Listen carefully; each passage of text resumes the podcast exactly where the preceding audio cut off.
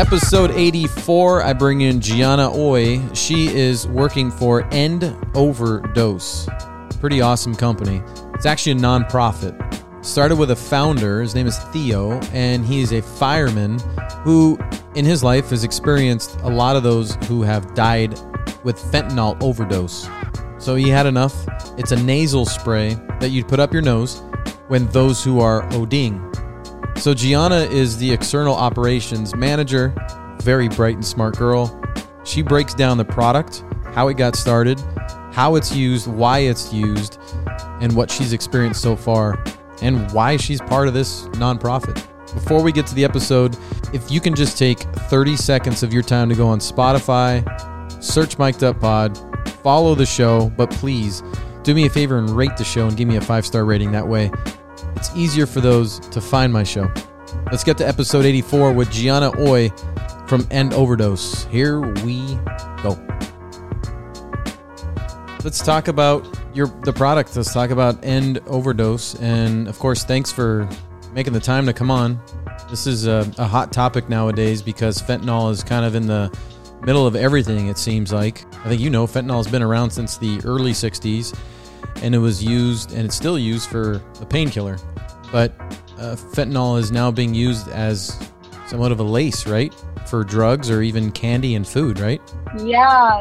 So fentanyl, like you said, is actually used as a painkiller and it's prescribed in a lot of hospital settings. But the problem with fentanyl now being laced in drugs is that it's illicitly manufactured, which means that because it's illegally manufactured, you can't really control the strength of how strong the fentanyl is, which means that it could be about 80 to 100 times stronger than morphine, around 50 times stronger than heroin.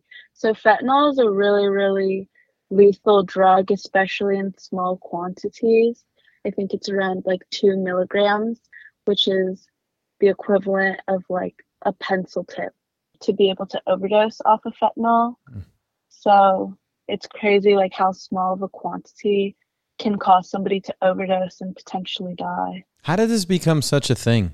Uh, initially, again, it was used as a painkiller, but how how did this become a laced drug, or it just being laced with with different type of products? It seems like it's just recent, yeah. right? Yeah. Well, I think from personal stories, I've heard more and more people saying that they've been encountering fentanyl laced pills. And I think the DEA even has a statistic, um, the Drug Enforcement Agency, about how 40% of pills tested actually contains a lethal dose of fentanyl, which is an insanely high amount. And that was, I think, statistics from around 20, something in the 20 teens. I want to say like 2017 or 2018. Don't quote me on that. I'd have to look back at it. But there's potential that it could have even gone up from there as well. So you're saying 40% of drugs being taken are laced with fentanyl. And if somebody takes a lace drug that has fentanyl, how long does it take until it becomes fatal? Yeah, so um, yeah, 40% of drugs tested, I believe, mm-hmm. contain okay. fentanyl, like 40, 41, something like that. But when somebody's in an overdose, especially an opioid overdose, there are um, a few common signs to look for. That includes pinpoint pupils, decreased respiratory rate, and loss of consciousness. That's what we call the opioid overdose triad, the three main common symptoms to look for. And it's important also to understanding the context of the situation as well, because let's say um, someone was doing some sort of stimulant, you wouldn't expect their pupils to be pinpoint or for them to be nodding off or losing consciousness after having just done a stimulant. So mm. that's kind of like the few telltale signs. And when somebody has decreased respiratory rate, this means that they're not able to breathe, they're losing oxygen, and with that within three to five minutes without oxygen brain damage can start to occur so that's why it's really important that when you're able to recognize these symptoms to be able to respond and to act fast and that's also where narcan comes in which is what we End Overdose distribute as a nonprofit. We believe that everybody should have accessible naloxone. Um, so Narcan is essentially the brand name of the nasal spray, but the drug itself or the medication itself is called naloxone. And it's the antidote for an opioid overdose, essentially reverses the opioid overdose by binding to receptors, the opioid receptors, and knocking off the opioid molecules off of those receptors. So it's a amazing, amazing medication that has saved a lot of lives. And that's why we at End Overdose believe that it should be accessible to everybody who needs it or anyone who's at risk of overdosing or knows anybody at risk of overdosing. It doesn't even need to be you. It could be someone who has a friend or a family member, a loved one that they just want to keep it on them just in case anything happens, that they could be able to respond. Have you guys experienced kids or anybody eating candy or food that's been laced with fentanyl? We've heard of a lot more things, especially being in LA, of responding to students and younger kids having overdosed. Um, we've actually been able to do trainings at a few charter schools around the area to for students, and hopefully we'll be doing more for other schools. Their students and the families, as well as the staff, so that they know what an overdose looks like and they can be able to respond to that if something does occur on their campus. So the average of a fatal death, let's say a kid has no idea he's eating M&Ms and and it's laced and the average time for that kid to survive I mean, a 911 call nowadays is uh, what's the average? Five minutes, four, five, six minutes? Is that enough time for a kid to survive? I mean, it really depends on the potency of the drug. So it's really hard to say, especially like I mentioned before, because it's illicitly manufactured. It's hard to say um, how strong the drugs are. And there's even been instances where it takes multiple naloxone doses in order for somebody to be able to start breathing again. But it is very possible that just a few in just a few minutes somebody could pass away if they don't get the proper care and they go fall into respiratory depression and are unable to breathe, which is really sad and really tragic. So that's what we're hoping to be able to end. Yeah. I mean, the thing is, is that a kid eating something, uh, he's not going to have your product on the shelf, right, at his house or something. So it's like at that point, how long does this poor kid who has no idea what he's about to uh, put into his body? How long does he have? You know, but but you make a good point. I mean, it matters how big of a dose he's he's going to intake, right? Yeah, and that's especially hard to test for when they don't they're unaware that there's fentanyl in their drugs mm-hmm. because we say that there's probably two ways that fentanyl can get laced either i mean the two ways on accident or on purpose. It could be laced purposefully because sometimes because it gives you a stronger high and less product there's that sort of cost benefit type of thing to it. But also it could be laced accidentally through cross contamination so it's even possible that people who are dealing or people who are taking the drugs also don't know that it's laced, um, which makes it extremely dangerous because if nobody knows, there's a potential and a possibility for all things that don't come from your pharmacy to be laced, which is why we say that for drugs that don't come from your pharmacy, you should always test them and that all drugs should be tested for fentanyl presence. And you could do that using fentanyl test strips, which we also offer through our nonprofit as well. Theo is your founder. What's his background? What made him create this product? So Theo is a firefighter, LA firefighter, paramedic. So he has a lot of experience responding to overdoses on the scene.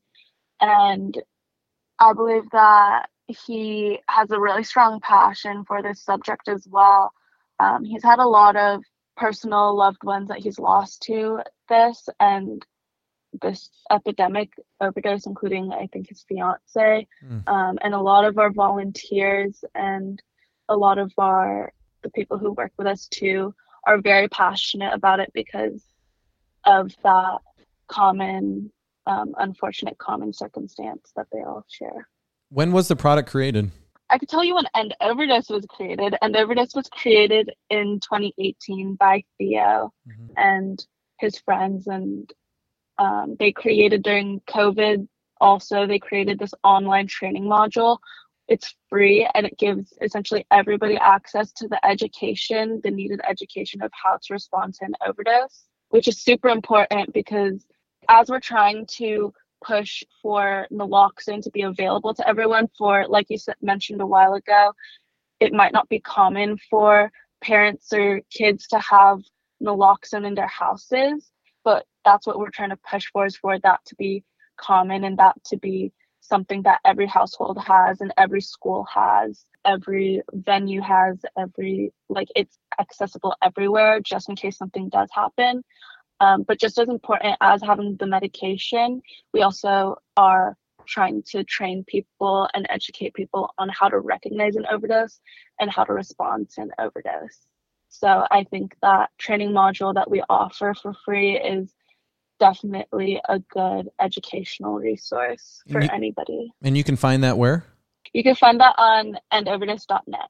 Okay has the government gotten involved in your business in a good way? And I mean that because if you drive or walk down any street in Los Angeles, we know what's on those streets, and it's unfortunate. There's there's a ton of homeless people, and a lot of them are doing a lot of drugs, and a lot of them are ODing. How are you getting in, in into those people's hands? Has the government come and, and, and approached you guys and said we'd like to help in terms of distributing this product for you guys? Yeah, so the County Department of Public Health offers naloxone distribution programs, and we actually have college chapters set up throughout the country. So we're pretty familiar with naloxone distribution programs in different states as well that allow us to have bulk orders of naloxone and be able to distribute it. Um, well, that's great. I think we there's always a need for more naloxone. We don't nearly get as much as we would like because we do go and distribute a ton as well as in other states as well there's different laws that require us so for example naloxone that we get from california can't necessarily be sent out to colorado so we have to go through different avenues as well to be able to help them get naloxone to distribute to their like community members mm. So they don't allow you to take it state to state, only in your state. Is that a is that political reason or? I'm not entirely sure. I think it just has to do with state funding. That would probably be a better question for someone, the person who handles our ordering from the state and mm-hmm. all that. so so take me through the product. It's a it's a nasal spray, right? So if you think somebody is is ODing, you would put this product up their nose as a nasal spray, right? Yes, exactly. So let's say you recognize the opioid overdose triad. You see someone unconscious, they have pinpoint pupils, and you can see that they're gasping for air. They sound like they're snoring potentially, and you look at their respiratory rate and it's under 12 breaths per minute. Um, you want to, you think that this person is going into an overdose. The first thing you want to do is call 911 because you want to make sure that the person gets the proper medical attention that they need. So calling 911 is the first thing that you want to do. And then next you want to hopefully you'll have the naloxone around and you want to administer the naloxone into one of their nasal cavities into their nose um, it's kind of like Flonase. I don't know if you ever use that, but mm-hmm. yeah. So you administer it into their nose and then wait three to five minutes to see if they respond. If they don't respond, you want to try to administer another dose. Um, if they don't respond to that within three to five minutes, you want to keep trying to administer as many doses until they do respond. Um, and this is going to look like them coming back into consciousness. They'll start breathing again. After administering that, you also want to perform rescue breaths um, one breath every three to five or every five to six seconds. So we think that that's really important as well, just to keep, like we said, like respiratory depression. The issue with that is that oxygen isn't able to get to the person's brain. So just being able to keep airflow and oxygen flow to their brain until the paramedics arrive is the best. Do you know how many lives this product has saved? Off of the top of my head, no. I can tell you though that end overdose we trained. Um, I mean, the number increases each month, but last month we've trained around 6,000 people on how to recognize and respond to an overdose, which means that 6,000 more people who know how to save a life and have the ability to be able to do so if they recognize an overdose and they know what to do, which is really awesome. Have you been around somebody who's ODing and, and they've used your product? Personally, I have not been mm-hmm. around somebody who's OD'd. I've been around a lot of drug use. I would say I've seen drug use, which is what kind of prompted me and uh, my friend Maddie at UCLA to start our chapter at UCLA, and that's how I got involved with End Overdose. Um, we wanted to make sure our peers were safe and our community members at UCLA and our friends were all safe. Do you see those who are taking drugs? It's a it's a weird thing, Gianna, because at the end of the day, you don't want to see people taking drugs at all, right? But is it inevitable? Maybe it is to some. And when you're at these raves and you're at parties, more times than not, there's going to be drugs around, and you want to make sure that at worst case scenario, if they do take a drug, if it's laced, if they're ODing, you have this product where they can, you know, put the nasal spray up the nose and save a life. But at the end of the day, are you guys trying to get them eventually off drugs? For an overdose, I think a huge thing for us is that we're a harm reduction company and um, organization, which means that we don't necessarily judge people for where they're at um, and what they're going through. We just want to be able to save a life of somebody and equip other people as well to be able to save the lives of their friends and their peers and their family members and their loved ones because we don't think that anybody else should have to die, mm-hmm. especially if these deaths are preventable by having the right medication and having the right education and the right tools to be able to prevent a death from overdose. Mm-hmm. And the product is free, correct? Yeah, so the naloxone is free. You just have to pay for shipping off of our website. And I think that's actually really great. If that's also an issue for people emailing us. We want to make this as accessible as possible for everybody, which I think is super awesome and why I love End Overdose because at pharmacies, like walking into a local pharmacy, it could be up to $140 just for um, a box of Narcan. So mm-hmm. it's like kind of ridiculous how expensive these drugs are and how necessary they are to be able to save a life. And that's at endoverdose.net. Yes, you could access the naloxone on endoverdose.net. How long usually does it take to get mailed out? It depends. I think right now we've seen a higher than normal influx of orders recently. So um, we are a little bit backlogged, but within, I would say, a week at the most, you should be able to get. Mm-hmm. Anything else that I missed, Gianna, that, that you want to talk about?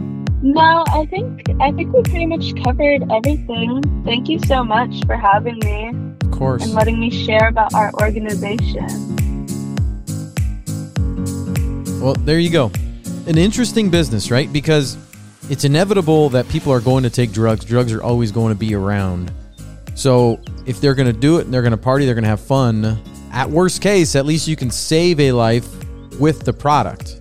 I don't I don't ex- I don't experience drugs. I never have. I don't know what it what it is. I just know that fentanyl has really taken over this space. And to create a product like this is is awesome. Um, so I asked her that you know if, if we can take people off of drugs and but uh, that's a whole different subject and topic. I feel like everybody knows somebody who has died of fentanyl or I mean it's on the news all day long. And we're hearing about this stuff all day long. So, pretty interesting stuff, man. It's crazy. So, you can purchase the product at endoverdose.net. We'll put them in the show links. And again, if you can, Spotify, ratings, five stars. That would be appreciative as it helps us rank. Thank you so much for making me a part of your day. Until next time, folks, I am Mike Gabriel. No wasted days. Let's go.